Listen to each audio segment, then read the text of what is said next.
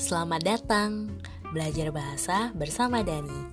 Jangan lupa buka Dictionary ya. Yeay!